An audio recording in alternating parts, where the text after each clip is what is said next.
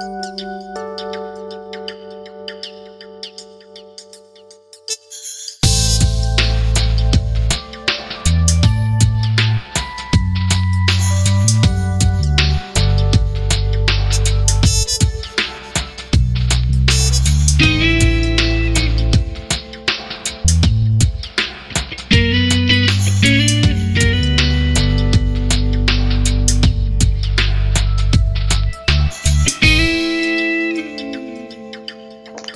varmt välkomna tillbaka till Bibeln Idags podcast. Och idag är en väldigt speciell dag, för idag har vi faktiskt tillbaka poddens, om jag minns rätt, första gäst. Minns du att du var med i podcasten för länge sedan, Jonas?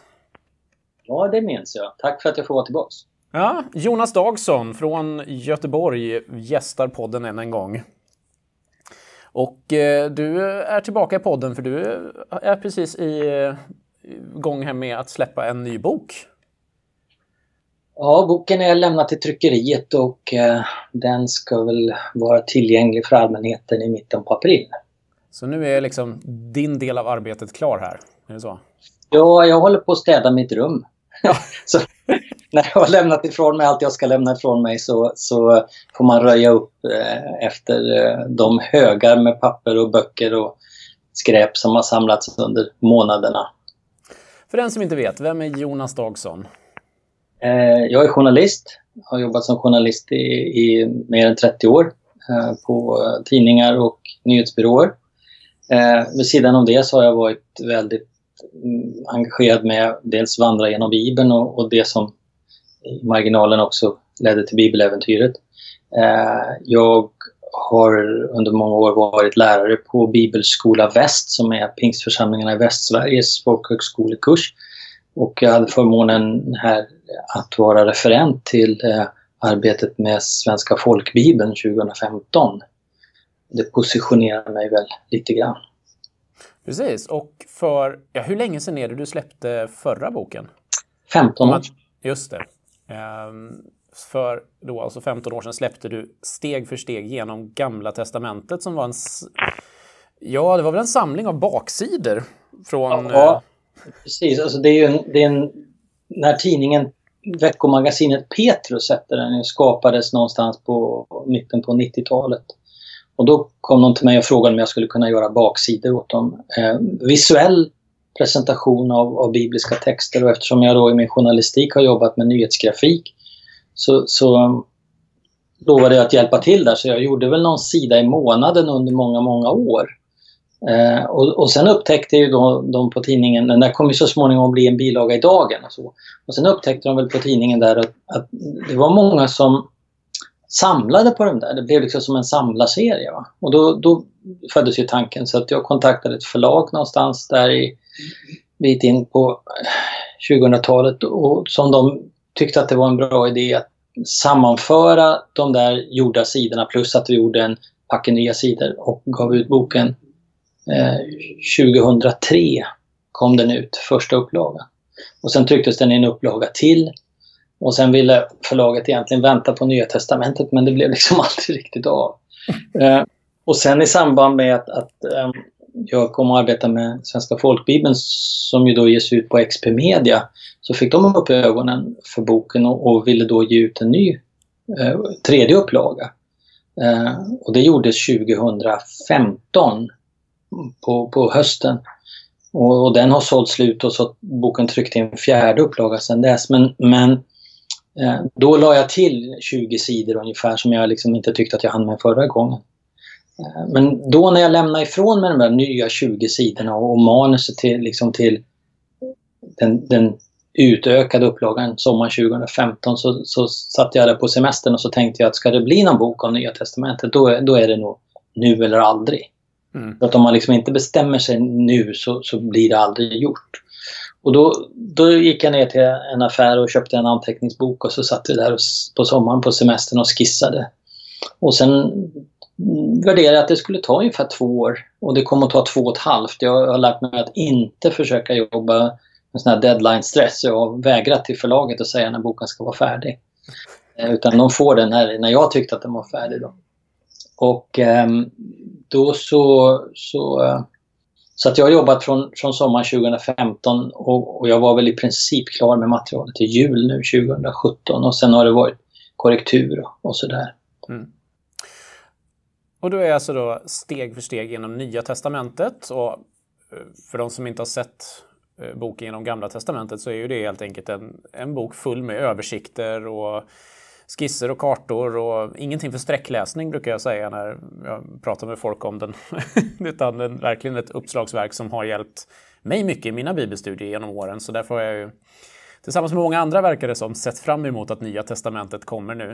Ehm, skiljer de sig åt någonting böckerna eller är det ungefär samma upplägg? Ja, alltså för det första tycker jag ju då att Nya Testamentet är ju 50 sidor tjockare. Så istället för 150 så är det 200 sidor. För det andra så tycker jag att jag eh, under de 15 åren som har gått sedan jag gjorde Gamla Testamentet har lärt mig mycket. Jag tycker att det är en bättre bok, rent berättartekniskt och så.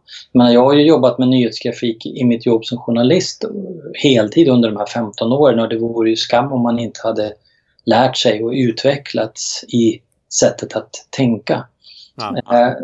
Det som också finns i den här nya boken, Nya Testamentet, det är ju en del större projekt som, som inte finns jämförbart i Gamla Testamentet där jag tagit mig an en del frågor som jag själv ställer och som jag tycker att de där borde man ha ett svar på.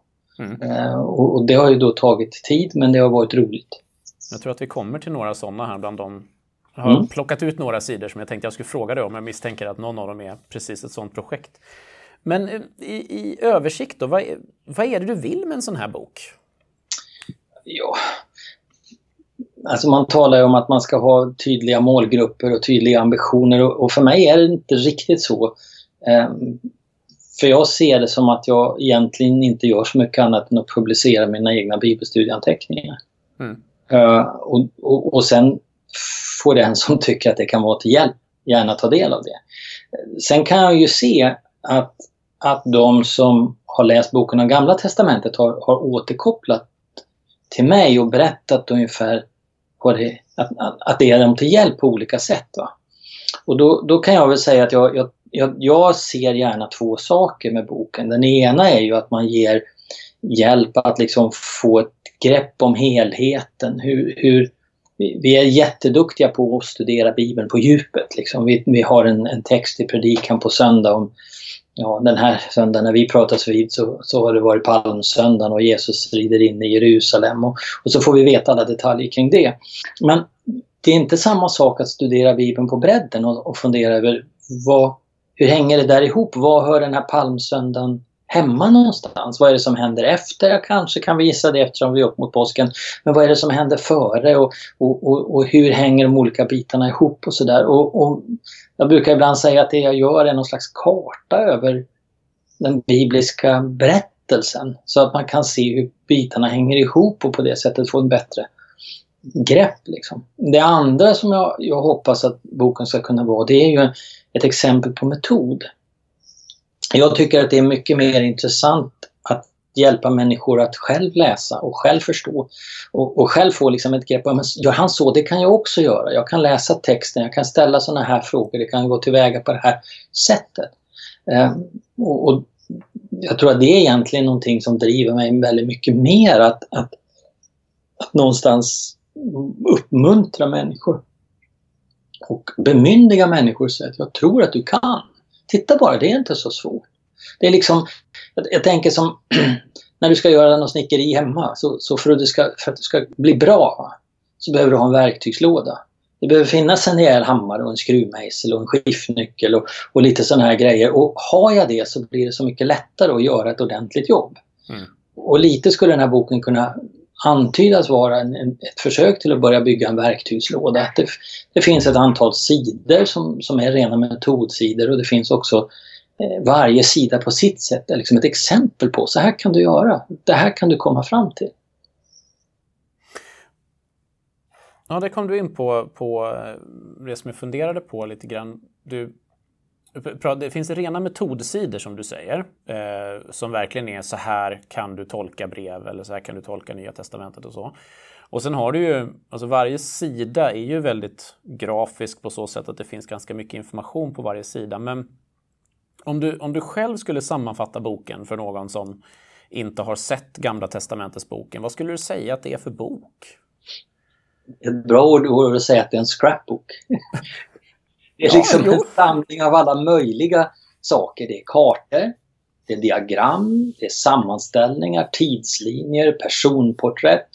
Ehm, det är visualiseringar av olika saker. Det är sprängskisser av, av arkeologiska fynd. Och det är varje sak som kan uppfattas som intressant när man kommer till en text eller ett sammanhang. Eh, som jag tycker är roligt att berätta om, har jag försökt att berätta om. Eh, och just det där att det liksom är en... Alltså när man har en dator så talar man ju om datorns RAM, mm. RAM-minnet. Och RAM det är ju en förkortning av Random Access Memory, det vill säga ett minne som man kan komma till. Man behöver inte göra det i ordning utan man kan komma vart man vill när som helst, hur som helst. Va? Och så är ju lite boken. Att, att ska jag läsa om andra Thessalonikerbrevet så behöver jag inte ha läst allt som står före och allt som står efter utan jag kan leta upp och så tittar jag på, på två sidor om andra Thessalonikerbrevet och de står för sig själva. Och på de sidorna så finns det massa olika bitar där jag kan titta på en bit eller en annan bit men jag behöver inte liksom läsa helheten. Men jag kan läsa helheten och jag kan läsa i ordning. Och det där är ju den visuella presentationsformens styrka. Den, den är inte linjär.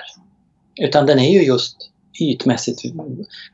Det blir så formellt att säga sådär men det, det, är, det, är massa, det är massa roliga hopplock av bitar som både är roliga. Det var någon som skrev i en Facebookgrupp där som står jag tycker att det är så roligt att det finns fnissiga saker, skrev de. Ja. Om boken och Gamla Testamentet. Det finns saker man får fnissa åt.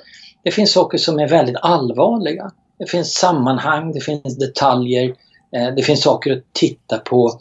Saker att säga, oj, är det så? Eh, det hade jag ingen aning om. Och det är ju, många av de där sakerna är ju saker som jag själv hittar när jag studerar. Um, och så, va? Och så det där, det kanske inte är så viktigt men det är ganska roligt. Och då mm. försöker jag ta med det. Va? Eh, på det sättet så kan boken vara både lärorik och underhållande. Och du försöker ju onekligen jobba med humor också. Precis som i Gamla Testamentet så finns det eh, till varje bok eh, Eh, en, en teckning där du försöker fånga bokens tema i, i form av en teckning. Är det samma tecknare denna gång antar jag? Ja, jag, alltså det, man säger att jag gör, men jag har, i de här stora teckningarna så har jag jobbat tillsammans med Anders Parsmo, en tecknare i Stockholm. Och han är ju genialisk i, i sin kreativitet. Och, och, där har vi haft en process då runt de här där jag slänger ur mig en idé och så gör han en skiss och så säger jag men behåll det här men ta bort det och lägg till det och, och, och, så gör han det och så blir nästa skiss mycket bättre och så föreslår han någonting och så till slut så säger vi ja men nu var det bra. Och så, så har vi använt det. Och det är ju för att det ska också skapa en rytm i boken. Att, att man liksom ska kunna se nu börjar någonting nytt och, och, och, och sådär. Va? Eh, och de där är ju, Anders stil är ju just eh, humoristiskt i sitt anslag utan att vara plump. Mm. Och det, det, är väl det som är vår, vår, vår ambition där. Liksom. Jag tänker om man gör en jämförelse med Gamla Testamentet så är det ju ganska ofta som vi ändå i någon form ser kronologiska genomgångar utav Gamla Testamentet där man försöker placera in då till exempel profetböcker eller de poetiska böckerna om man vill återberätta berättelsen. Men det är ju inte lika vanligt ändå när det gäller Nya Testamentet. Eh, vad, vad, tänker du om, om det och kronologin i Nya Testamentet och så här när du sitter och gör översikter?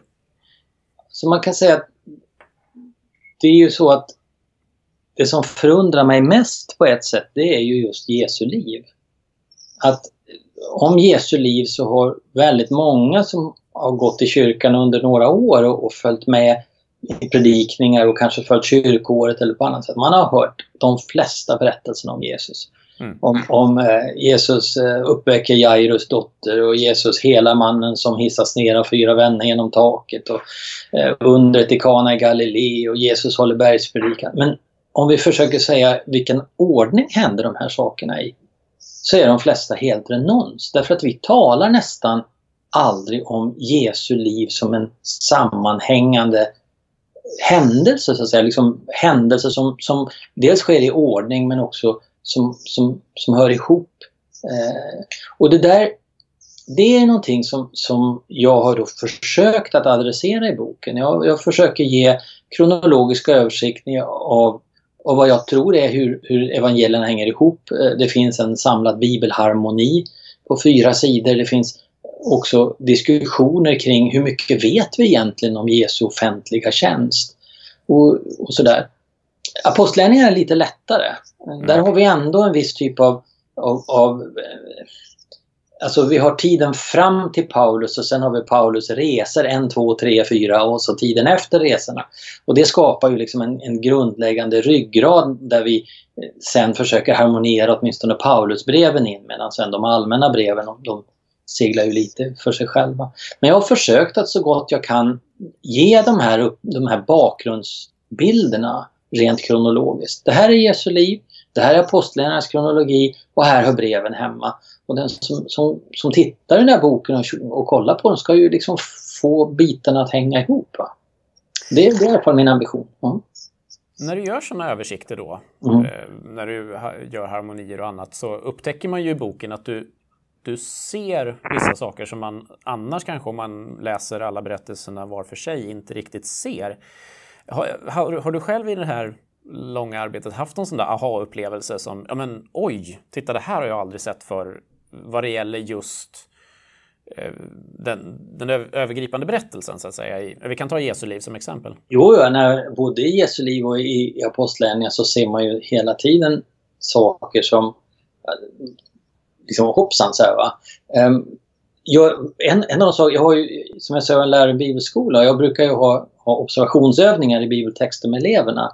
Och en av de saker vi brukar göra är att de får en blindkarta och ska följa och rita ut Paulus resor. Uh, och, och uh, när man gör det så, så, är det intressant att se att en del, någon gång så gör elever sådana kommentarer som säger ja men så här vilka ort de åker till eller hur länge de stannat. Det brukar jag hoppa över säger mm. Det säga det är saker vi inte är vana att observera. Vi vill titta på det som är andligt och liksom innehållsmässigt. Va? Medan jag när jag läser de här sakerna, jag läser ju baklänges. Jag tittar på precis det som tycks vara liksom bindorden mellan. Men en av de sakerna som, som jag har fascinerats mycket över när det gäller Jesu liv, det är hur lite av Jesu liv egentligen har evangelierna. Mm. Um, jag stötte på i, jag lyssnade på en del föredrag på, på nätet och speciellt då från några amerikanska förkunnare och så dyker det upp en uppgift som säger att i evangelierna finns det bara 52 detaljer ska vi säga då, från 52 enskilda dagar i Jesu liv. Då, när jag, då är jag sådär, när jag, när jag hör någonting sånt, så den där listan vill jag ha. Vilka 50, vad är de här 52 dagarna? Mm. Och det här, det här är, det är ju flera år sedan som, som det här dök upp. Så det är ju ett av de projekten som jag hade. Jag måste, jag måste tala om de här 52 dagarna vad det är. Så jag började skriva till de här pastorerna och, och, och teologiprofessorerna som använt de här uppgifterna och en del svarar ju helt enkelt inte. Mm. Eh, och andra säger att ja men det har jag sett någonstans eller det, det och sådär. Men jag, jag, var i USA för några år sedan och stövlade upp på, på ett kontor på presidenten för en av de större teologiska seminarierna och sa du använder det här och det här, var får du det ifrån? Ja men det är från den boken, sa han. Ja bra, så jag gick och köpte boken, det står ingenting där. och, och, så här, och, och, till slut, och så jag började ju mejla mina gamla lärare när jag läste teologi och, och då, några av dem är ju väldigt entusiastiska. En svarade från, han bor i Phoenix nu, han sa det att jag har sett det där men jag har ingen källa, men jag hittade en källa här från 1900 17 eller 20 eller vad det var där det talar om att i Johannesevangeliet finns det bara 20 enskilda dagar i Jesu liv. Så. Då, då säger han ju liksom, jag menar jag läste teologi i USA i början på 80-talet så det är många år sedan men han säger jag, jag minns dig, säger han. Jag vet inte om det är på ont och gott. Mm. Men eh, det där kan du klara av att räkna ut själv. Eftersom du inte hittar något. Va? Så då gjorde jag det. Jag satte mig ner en vecka Eh, hade ledigt från jobbet och så satt jag en vecka och, och läste har, harmonier över evangelierna och gick igenom text för text och kom fram till att det minimala antalet dagar som vi har beskrivit i detalj av Jesu liv är 63 och inte 52. Men 63 är ju fortfarande anmärkningsvärt med tanke på att tre och ett halvt års offentlig tjänst motsvarar för 1220-30 dagar. Så vi har alltså min, ja, omkring 5 detaljer ska vi då påpeka om 5 av, av de dagar som Jesu offentliga tjänst var. Och det skapar ju då ett teologiskt perspektiv, det tycker jag är intressant. Vi måste ju i vår förståelse av Jesus ta höjd för vad var det som hände de här 95 procenten i övrigt som vi inte vet så mycket om? Ja, vad är det som hände då som Gud i sin allvishet talar om för eftervärlden att det där behöver ni inte känna till. Det här är en sån upptäckt man gör när man gör sådär att ungefär åtta månader av Jesu liv från eh, tidigt under första året och fram till, till liksom slutet av det första offentliga året sammanfattar Nya Testamentet i en enda bibelvers. Åtta månader. Och då tänker man så här, åtta månader som vi inte behöver veta någonting om. Det enda som vi vet är någon slags eko av någonting som har hänt. Och, och det får ju mig att, att, ställa frågor kring hur ser jag på Jesu liv? Uh, vad, vad, gjorde han där som... Alltså, jag tror inte då. Det blir min slutsats. Jag tror inte att eh, eh, Jesu liv är en, en att, att Jesus gör samma sak hela tiden. Utan att det finns olika betoningar till olika målgrupper och att det går igenom olika. Och att jag därför behöver ställa frågor när jag läser en nytestamentlig text. Är det här tidigt eller sent? Därför att han kanske har en annan målgrupp när han talar under det tredje året än vad han har när han talar under det första året. Och det behöver jag ju ha med mig när jag ska tolka och förstå texten. Och den där typen av bakgrund försöker jag ju ge den här boken. Eh, så. Hela listan på de 63 finns i boken? Yes, tre, tre sidor. Och inte bara att den finns där utan jag försöker redovisa också dels de enskilda problem som finns på några ställen. Men jag försöker också redovisa just referenser till en eller två små formuleringar på olika ställen som är nyckeln till att man måste se det som en ny dag. Ja, så att man kan gå tillbaka och själv verifiera det arbetet som jag försökte göra. Mm. I den här harmoniseringen när du då sitter och försöker peta ihop eh, eh, evangelierna så eh, dyker man på någonting som jag är inte är säker på att alla har funderat på. Vi har ju fyra evangelier. Och eh, till exempel när du på, jag tror, om det nu stämmer, jag har ju inte slutboken i handen här, men på det som är sidan 25 i det jag fick av dig, eh, så tar du upp hur man läser ett tematiskt evangelium. Mm för, för, att få ihop en harmoni av evangelierna så får man ju ställa sig vissa frågor och då har du eh, här då valt att, eh, valt att se Matteus som tematiskt. Vill du förklara lite mer bara vad, vad, det, är, vad det är? För det var, minns jag för mig när jag fick syn på det, en ganska stor aha-upplevelse. Alltså, det blir ju så där då att um, om man lägger dem... Alltså vi, vi, om vi börjar med att säga, vi har fyra evangelier. Då brukar vi tala om tre stycken synoptiska. Vi kan börja med Hör du Ann-Louise som pratar i bakgrunden? Nej. Så är det något Okej. Okay. Jag vill bara kolla för hon pratar i telefon där bak. Okej. Okay. Vi börjar om där. Jo, alltså, vi, vi utgår ifrån att vi har fyra evangelier och då brukar man tala om att tre av dem kallar vi för de synoptiska. Och det betyder att synoptik, det betyder att se tillsammans, se likadant. Och Johannesevangeliet då ser vi som det fjärde evangeliet som man kallar för ett kompletterande evangelium. Över 90% av det som finns i Johannes finns inte i någon av de andra evangelierna. Vilket gör att, att det är nästan bara unikt material. Så den stora harmonieringsfrågan den ju, handlar ju om de här tre evangelierna. Och då, då är det ju så att de har ju, många berättelser är ju väldigt lika. Inte bara att det är samma berättelse utan de berättas i lika ordning. Eh, men den inbördes ordning av berättelsen är inte alltid lika. Och då måste man fundera över vad, vad tar jag som utgångspunkt eh, för rättesnöre? Vad är det som är kronologi? Och då brukar man utgå ifrån Lukas eftersom Lukas säger uttryckligen i sin inledning att jag har noga efterforskat och bestämt mig att berätta allting i ordning. Mm. Han, han talar ju om det. Och, och eh, Lukas utgår man från i en kronologisk ordning med några få undantag när han sammanfattar några saker och där han i sammanfattningen väljer att plocka tillbaks någonting som kommer lite senare därför att han inte berättar i detalj. Och sådär. Vad jag har gjort då för att göra det enklare för mig det är att jag har använt, eh, det finns ju klassiska eh, som man kallar för eh, alltså evangelieharmonier. Och en av dem är A.T. Robertsons evangelieharmoni som är ju från slutet av 1800-talet, början på 1900-talet. Och då har jag tagit den och så har jag sagt, här, det här utgår jag ifrån, för den är klassisk och, och den harmonierar eh, evangelierna, alla fyra, men i huvudsak då synoptikerna. Men när man gör det så upptäcker man ju att just Matteus evangeliet inte alls stämmer överens med den här kronologin som Lukas har. Och då måste man ställa frågan, men varför gör Matteus så här? Varför berättar han först fyra kapitel om Jesu födelse och, inledande verksamhet? Jag menar, eh, med de vise männen och Jesus döps av Johannes och frestas av djävulen i öknen. Och så kommer bergspredikan. Men om man tittar på vad bergspredikan har hemma i kronologin så är det kanske ett och ett halvt år. Så han gör ett hopp här på nästan ett och ett halvt år med den här texten. Och då måste jag ju börja ställa frågan, varför gör han så här? Och då kan man titta på, om man tittar på Matteus, att han istället för att göra det kronologiskt väljer att berätta sin berättelse om Jesus i olika sektioner eller teman. Och de är uppbyggda på samma sätt. Först ett par kapitel om saker som händer och så kommer en predikan. Och så några kapitel och så en predikan och kapitel och en predikan. Och det visar sig att man har fem stycken stora predikningar.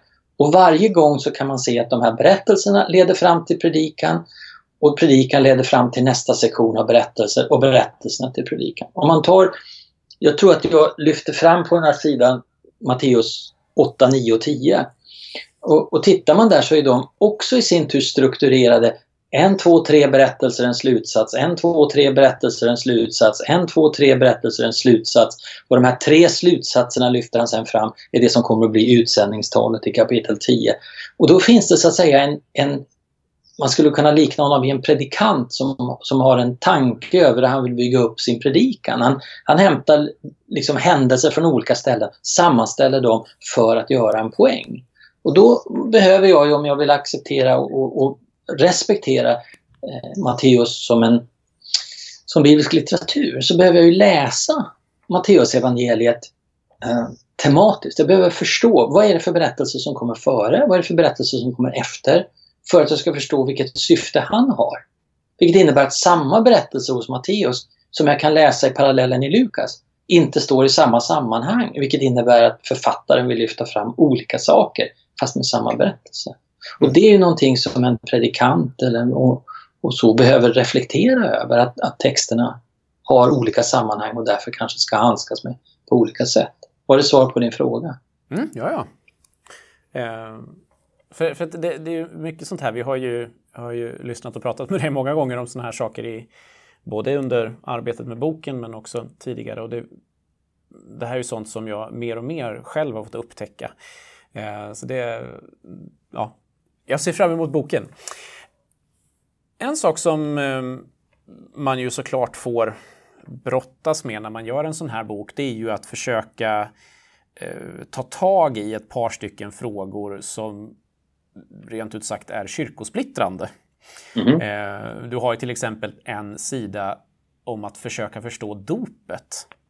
Mm. Eh, då en om nattvarden och jag vet inte om det var något mer också som var här, ganska vad ska jag säga, hett stoff ändå.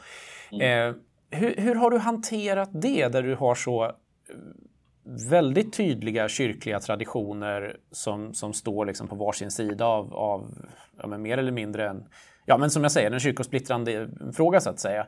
Hur har du försökt angripa det när du själv ska försöka lyfta fram vad, vad du ser i Nya Testamentet kring då till exempel dopet? Vi kan ta det som exempel. Alltså, vad jag har tänkt, och det gäller nog inte bara de här frågorna utan en lång rad frågor, så har jag ju, jag tycker att jag har utvecklat sättet att presentera om man jämför med Gamla Testamentet. Men vad jag mer har försökt göra än att säga så här tycker jag, det här är min enda sanning. Eh, så har jag försökt att säga, här har ni olika syner. Eh, när det gäller dopet så har jag väl försökt lyfta fram, som jag uppfattar det, fyra stycken huvudfåror av förståelse av dopet. Och sen har jag försökt ärligt presentera dem. Eh, vad, vad, är, vad, är, det som ligger bakom det här? Varf, varför tänker man så här? Eh, och vad får det för konsekvenser att man tänker så här? Och vad är det för praktiska slutsatser att man tänker så här? Och sen på ett sätt så överlåter jag till läsaren att, att värdera de argumenten och komma till slutsatser. Jag har ju en Facebookgrupp som är knuten till boken dit man kan eh, ansluta sig om man vill. Och där är det väldigt intressant att se när man la ut den här sidan om dopet att, att både sådana som tycker som jag och sådana som absolut inte tycker som jag livligt deltar i synpunkter och, och, diskussioner men ofta med en väldigt stor respekt över att det här är ändå en... Eh, de uppfattar det som ett ärligt sätt att försöka sammanfatta eh, ståndpunkter. Eh, eh som, som, Ja, alltså som är från, från alla håll. Va? Ja, just det. Så alla ska känna igen sig. Sen är det ju ändå så att jag brukar lägga in något citat eller någonting som kanske ger en liten fingervisning om vad jag själv har hemma. Eh, därför att jag, men det, det, min, min ambition är att jag tycker att det viktiga är ju inte att folk ska säga jag tycker Jonas så, så ska jag tycka så. Utan om jag är mer intresserad av att de säger att jag har granskat argumenten och jag försöker se hållbarheten av argumenten, både de bibliska texterna och av så att säga de kyrkohistoriska argumenten som finns då och, och ge en, åtminstone en puff åt att våga titta på hur olika människor tänker. Eh, just när det gäller dopet och nattvarden så finns det så oerhört mycket känslor kopplade till hur man tolkar. Mm. Eh, jag kan tycka att det kan vara mer intressant till exempel sidan om sabbaten där jag försökte ge några olika syner på hur man ska tolka, kan tolka sabbatsbudet. Att det liksom ger, är en del av det här metodtänkandet. Va? Ett sätt att ta sig an teologiska frågor, det är ju inte att säga vad säger den här versen, ja den tycker jag så och så, utan jag säger vad säger den här synen, vad säger den här synen, vad säger den här synen, vad säger den här synen. Och jag utvärderar synen utifrån dess egna förutsättningar. Då har jag en möjlighet att komma fram till en ståndpunkt som, som är djupare rotad än, än mina emotionella slutsatser som jag har från min tradition. Har du, nu har du ju fått då både såklart eh, respons ifrån respondenter men, men också ifrån den här Facebookgruppen då. Eh, verkar det som att folk känner igen sig i din beskrivning? Ja, dopet menar du? Ja. Ja, det, alltså, några ger ju liksom synpunkter på att varför säger du inte så eller det finns nyanser här och sådär. Och då brukar jag ofta svara att det finns inte plats. Liksom. Man, jag, har, jag har en sida, jag har inte mer. Men, men om man bortser från det så, så uppfattar jag det som att de flesta är väldigt respektfulla mot det jag har gjort i den bemärkelsen att de ser att jag är inte ute efter att, att slå folk på fingrarna så mycket som att utmana tänkandet och, och de uppfattar, tror jag, eh, oavsett vilken syn de har, min beskrivning som respektfull. Och mm. det är jag väldigt tacksam för. Mm. Vi är ju en eh, nation och en värld just nu som älskar listor. Och tycker man om listor så är det här onekligen en bok för, för, eh, för dig. Eh, du har till exempel en lista mot slutet av boken, 122 om det är någon som nu har hunnit köpa boken när de lyssnar på det här, Eh, där du tar upp alla brev i Nya Testamentet. Och det är en ganska intressant lista för att eh, det dyker upp några här som i alla fall inte jag har sett och hört talas om tidigare. Vad, vad är det här för lista? Det är så här, man ställer sig frågor själv då. Eh, när man upptäcker, alltså Nya Testamentet innehåller ju 21 stycken så att säga brev, nytestamentliga brev. Men i den bibliska texten så nämns det ju också en rad andra brev som inte eh, finns bevarade men som ändå har funnits. Till exempel så är ju första Korinthierbrevet egentligen det andra Korinthierbrevet och det första Korinthierbrevet det är ju försvunnet då. Mm. Och det andra Korinthierbrevet är egentligen det fjärde Korinthierbrevet eftersom det tredje inte heller finns kvar. Och då fick jag för mig det att ja, men, då ska jag väl göra en, en lista på alla de i Nya Testamentet omnämnda breven. Eh, och den där listan, från början så var den på 32. Och sen har jag fått det är ett uppslag då, så det var 32 brev. Och sen hittade jag ju ett brev till och ett brev till. Och till slut så är ju listan nu på 37 nytestamentliga brev. Men ett av dem är lite osäkert om det syftar på det, det nämns i tredje Johannes om det syftar på andra eller första Johannes brev eller om det är ett separat brev. Så därför så är ett av breven sådär lite osäkert. Men minst 36 nytestamentliga brev. Eh, och, och jag har försökt att, att, säga att den där listan den, den kan vara en, en kul läsning. Mm. Mm. Jag, jag tycker oftast att sådana listor, det det hjälper mig med är ju att, att det blir verkligare i någon mån. Alltså, det är ju ett vanligt problem med Bibeln, tycker jag, är att vi, vi hamnar i någon slags... Det, det blir så mystiskt. Det, det, är saker som finns utanför vår värld nästan och berättelserna har sin, lever sitt eget liv, inte i vår värld. Och när man gör sådana här listor eller mm, genomgångar som du gör på många av sidorna så det som en stor behållning för mig är att det på något sätt placeras tillbaka in i en värld. Ja, men det här är brev, korrespondens fram och tillbaka. Och det, ja, det är en typisk sån sida som jag kommer att gräva själv i när väl jag har boken i handen. Alltså, det, som är, det som oroar när man gör något sånt där, va? det är ju att liksom en vecka efter man har skickat boken till tryckeriet, man ska hitta det 38 brevet som man ja, har missat. det försvunna brevet. Ja. Det kommer väl en andra upplaga om inte annat. Det, det får vi väl se. Ja. Ja, ja. Jag har två frågor kvar. Eller ja. två delar kvar. Den ena är en fråga som... Eh, ibland gör vi så att vi låter tidigare eller podcastgäster ställa en fråga till nästa podcastgäst. Och eh, jag har fått en fråga här ifrån Martin Lokrans, präst i eh, Göteborg. Eh, som eh, var med här och pratade om Bibeln i den svenskkyrkliga gudstjänsten för ett tag sedan. Och eh, när jag nämnde att du skulle vara med så eh, blev han nyfiken i och med att du jobbar med översikter mycket. Om du skulle få nämna eh, ett, två eller tre, sa han, du får ju välja själv då, eh, viktiga teman som du tycker på något sätt genomsyrar hela den bibliska berättelsen. Som finns med liksom genom hela den stora bibliska historien. Vilka skulle du vilja lyfta om du skulle liksom vilja berätta den stora berättelsen?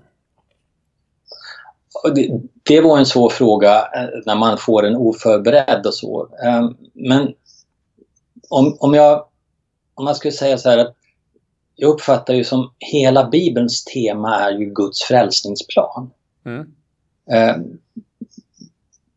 hur, varför människan behöver frälsas, hur Gud planerar frälsningen, hur Jesus blir människa, hur han tar på sig vår synd, dör på korset, uppstår och vilken konsekvens det får genom den första församlingen.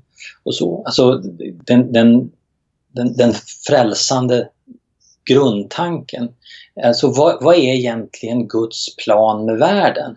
Mm. Jag brukar formulera det orden att, att den värld vi lever i är inte den bästa av världar. Och hur kan det vara möjligt om Gud är både god och allsmäktig? Och det enda sättet att det är möjligt det är att det vi nu erfar är den bästa av vägar till den bästa av världar. Det vill säga det, det är det som Bibeln beskriver det här var Guds fullkomliga plan för att åstadkomma den fullkomliga världen där han vill att vi till slut ska leva. Så, så det skulle jag tro. Det andra som jag skulle peka på som ett genomgripande tema det är ju Bibelns historicitet.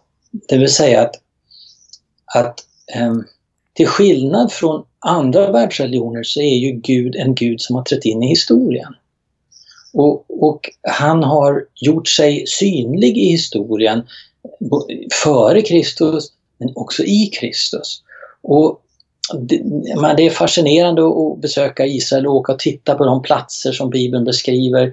Jag läser ibland fascination The Biblical Archaeology Review som under de senaste åren har haft några artiklar som pekar ut alla de personer som Bibeln talar om som verifieras av utombibliska källor. Där vi vet att berättelserna är historiskt trovärdiga därför att de stämmer överens med historien. Det är unikt och jag, tycker att, att vi, vi behöver förankra vår, vår tro, alltså trovärdigheten av evangeliet förankras just i att Gud har gjort avtryck i den värld vi lever i.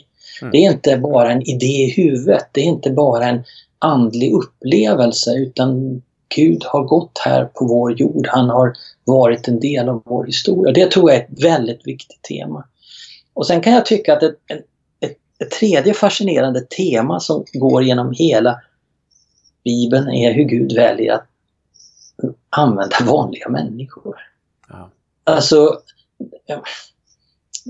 det må vara så att det är bra med pastorer och präster och teologer och allt annat men en, en, en, en berättelse som fascinerar mig på ett sätt som eh, det är ju när Jesus säger åt lärjungarna, va? gå in i staden och när ni går in genom porten så kommer en man och bär vattenkruka på huvudet.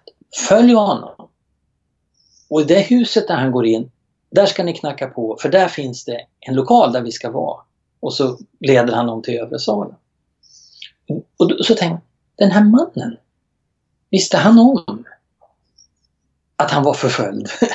Hade, alltså, Hade Gud talat till honom den morgonen och sagt att när klockan är, när solen står, inte klockan för det hade de inte, men när solen står på himlen då ska du sätta en, för vattenkrukor var ju ofta kvinnorna som bar inte männen. Va? Eh, och så ska du gå där för, för, eller var det bara någonting han gjorde i vardagen? Precis som han alltid brukar göra. Och, och Gud visste vem han var och sa det här är den mannen som jag ska använda idag fast han inte kanske ens själv vet om det. Och det är fascinerande perspektiv att se hur Gud liksom genom historien hela tiden väljer de här enkla, vanliga människorna i sina vardagssysslor. Och så väver han in dem i sin plan. I, i den eviga frälsningsplanen. Och, och det ger hopp. Det ger hopp för mig och det ger hopp för dig också Olof. Ja, det gör ju det. att, att, att, att, när jag åker på bussen på morgonen, när jag, när jag, jag var en, va? jag går och äter lunch, jag, jag träffar mina arbetskollegor. När och var som helst så är mitt liv invävt i en tanke hos Gud där det kan få en stor betydelse. Jag har sett sånt här ibland. Mm. Uh, uh, hur artiklar jag skrivit har lett till att människor som har övervägt självmord har fått hjälp. Och, mm. och, och, så här va. Fast jag har inte gjort någonting annat än det som är mitt jobb. Och mm. i, i en rad andra sådana här sammanhang. Och då, då tänker jag att, att den där förundliga delen av det, av, av det kristna evangeliet som säger att Gud är Gud, den högste och allsmäktige. Han har en frälsningsplan som spänner över historien. Men här nu är jag en del av hans plan. Och, och jag, jag, fast, jag, fastnar gärna kring vad Paulus säger i Första Timoteusbrevet 6 är det väl när han säger att det kristna livet är att leva ett lugnt och stilla liv. Det, det, är bra. Ja. Det, lev, lev, jag måste våga tro att mitt liv, mitt vardagsliv, också det är så andligt att det tillhör Guds plan. Det tror jag är tema. Titta på de här, på Rut jag menar David, en herde, när, när, när Samuel kommer till, till Jess i hus i Betlehem så tror ju inte pappa ens att det är värt att hämta den där lilla spillevinken utifrån fåraherden, för han är ju inte den som kan bli kung. Här har du mina ståtliga söner. Mm. Men Gud väljer den lille. Eh, och, och flera av profeterna säger, men jag duger ju inte. Det är klart du inte gör. Men det är inte frågan om att duga. Därför den som Guds hand rör duger.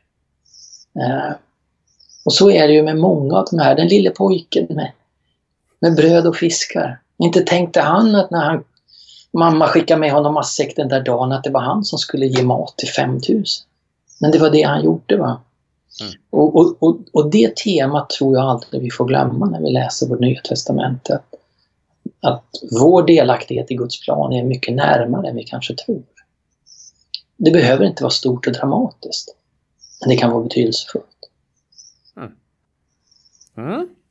Vi tackar för det. Och eh, den sista frågan då. Mm. Eller ja, det, nu blir det ju faktiskt några frågor till inser jag. Men den, den sista frågan här är ju då att du ska få skicka en fråga vidare. Eh, jag vet inte om det blir nästa gäst eller om hon är något snäpp ner. Det beror lite på i vilken ordning podcasterna kommer ut här nu. Men vi ska prata med Hanna Simonsson som eh, jobbar i eh, Ungdomsoas. Eh, och de jobbar ganska mycket med eh, sociala medier och att försöka göra bra saker i sociala medier för eh, barn och unga. Eh, och vi ska prata lite grann eh, kring då hur man som kyrka, lokal församling och individ kan tänka när man är aktiv på sociala medier eller utmanas till att kanske bli aktiv om man inte är det och, och lite sånt. Har du någon fråga eller så där du vill skicka med in i det samtalet? Um, alltså det, det, är ju intressant. Jag, jag har läst um, på yrkeshögskolan vid sidan om och har en uh, utbildning till digital kommunikatör så att jag är den som ska uh, kunna och uh, veta ungefär hur man kan handskas med sociala medier för att nå sina mål.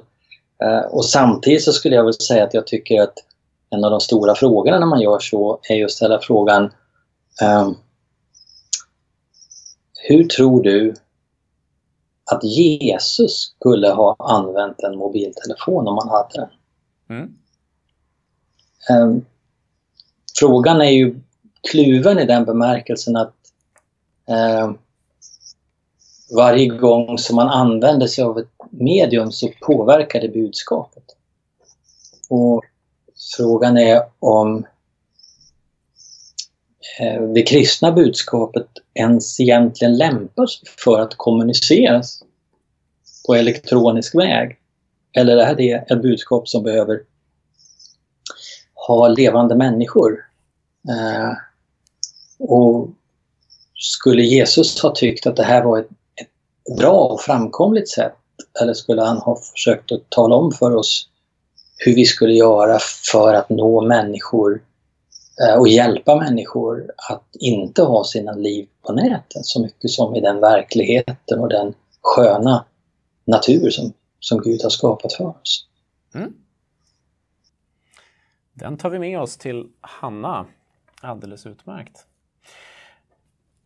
Då är det så här att eh, vi hinner ju släppa den här innan boken är släppt. Boken kommer att eh, ja, den kommer finnas i Bibeln Idags webbshop också. Eh, om man är intresserad av att köpa den.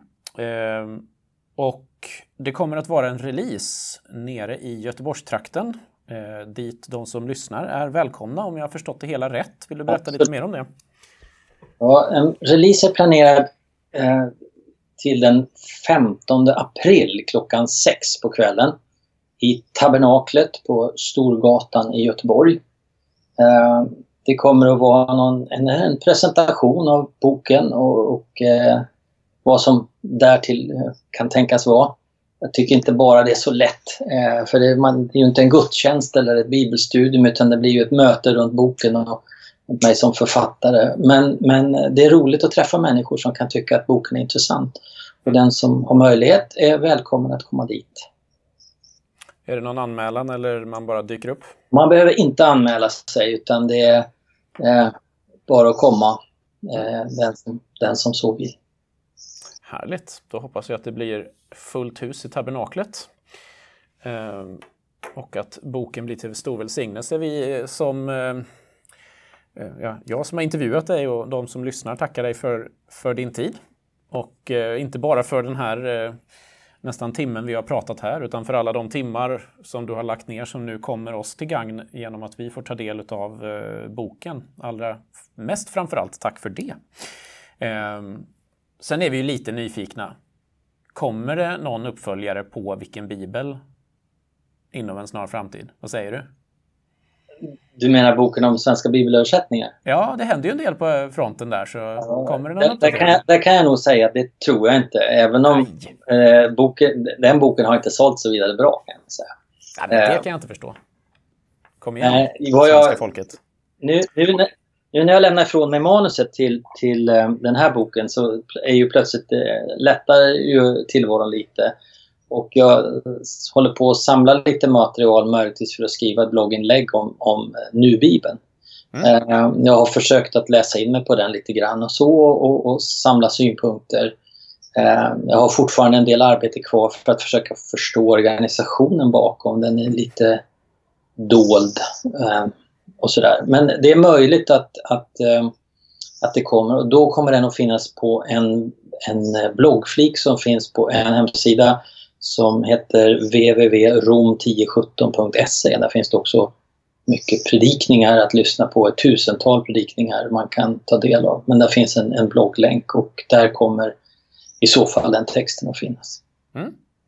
Ja, och det finns ju en intervju med, med översätt, huvudöversättaren där lite längre bak i arkivet här också i podcasten om man vill lyssna på det. Men det ser vi fram emot att få läsa också. Så får vi se vad framtiden har i sitt sköte för författaren nu till ytterligare en bok, Jonas Dagsson. Eh, stort tack för att du var med.